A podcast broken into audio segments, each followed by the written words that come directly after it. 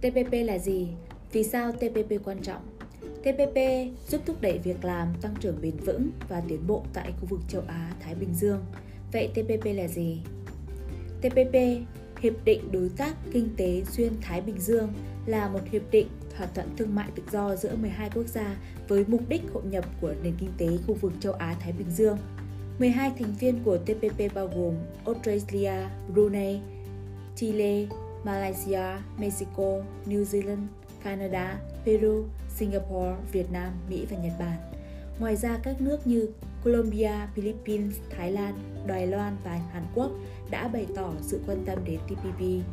Mục tiêu chính của TPP là xóa bỏ các loại thuế và rào cản cho hàng hóa dịch vụ xuất nhập khẩu giữa các nước thành viên.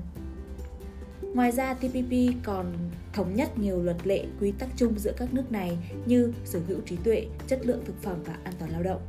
Thắt chặt hơn mối quan hệ kinh tế giữa các nước này thông qua các biện pháp giảm, thậm chí là loại bỏ hoàn toàn một số trường hợp các hàng rào thuế quan giữa các nước giúp tăng cường trao đổi hàng hóa và dịch vụ cùng với tăng cường dòng chảy vốn.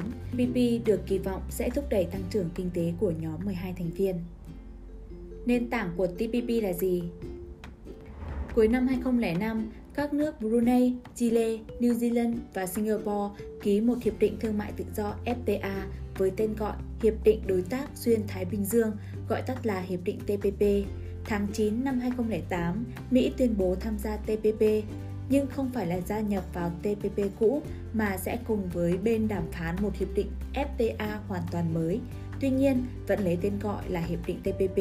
Sau đó, Australia, Peru, Việt Nam, Malaysia, Canada, Mexico và Nhật Bản lần lượt tham gia vào TPP, đưa tổng số thành viên TPP hiện nay lên thành 12. Khởi động từ tháng 3 năm 2010, đàm phán TPP đến nay đã trải qua 19 phiên chính thức và nhiều phiên dự kỳ. TPP được kỳ vọng là mô hình với sự hợp tác kinh tế khu vực, tạo thuận lợi tối đa cho thương mại, đầu tư và nếu có thể sẽ trở thành hạt nhân để hình thành FTA chung cho toàn khu vực châu Á-Thái Bình Dương.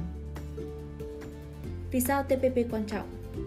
12 quốc gia tham gia đều là thành viên Tổ chức Hợp tác Kinh tế Châu Á-Thái Bình Dương APEC và tổng dân số 650 triệu người, trung bình thu nhập bình quân đầu người đạt 31.481 USD 2011. Tổng GDP lên đến 20.000 tỷ USD. Khi có hiệu lực, TPP tạo ra một thị trường chung đầy tiềm năng cho các doanh nghiệp. Ngoài ra, không thể không chú ý đến việc đây là sáng kiến do Mỹ dẫn đầu. Mỹ là nền kinh tế lớn nhất thế giới và luôn coi khu vực châu Á-Thái Bình Dương là chìa khóa để tăng trưởng trong tương lai. Một số ý kiến cho rằng Mỹ đang cố gắng sử dụng TPP làm công cụ để cạnh tranh với Trung Quốc ở khu vực này. Nhiều người vẫn tin rằng các thành viên khác của APEC cũng tham gia TPP trong vài năm tới, khiến TPP càng quan trọng hơn. 21 nước APEC chiếm 44% thương mại toàn cầu và 40% dân số thế giới. Các lĩnh vực trong hiệp định TPP gồm thương mại điện tử, dịch vụ xuyên biên giới, thuế, môi trường, dịch vụ tài chính, sở hữu trí tuệ, chi tiêu công của chính phủ, đầu tư, lao động, pháp luật, giải quyết tranh chấp, nguồn gốc xuất xứ hàng hóa, kiểm dịch thực phẩm, viễn thông, dệt may, bồi thường thiệt hại thương mại. Doanh nhân sẽ được nhập cảnh dễ dàng hơn vào các nước thành viên. Những lợi ích khi tham gia TPP dễ dàng xin visa nhập cảnh vào các quốc gia thành viên, tạo nhiều công ăn việc làm cho người dân, đất nước sạch sẽ, an toàn nhờ các yêu cầu bắt buộc về môi trường, xuất khẩu sản phẩm dịch vụ sang 12 nước thành viên với mức thuế rất thấp và sẽ gỡ bỏ trong tương lai, rất có lợi cho ngành dệt may và nông sản. Được các nước phát triển hỗ trợ về kỹ thuật và tay nghề lao động. Người dân được sử dụng sản phẩm chất lượng cao với giá thành rẻ, bên cạnh đó là đảm bảo vệ sinh an toàn đối với mặt hàng thực phẩm.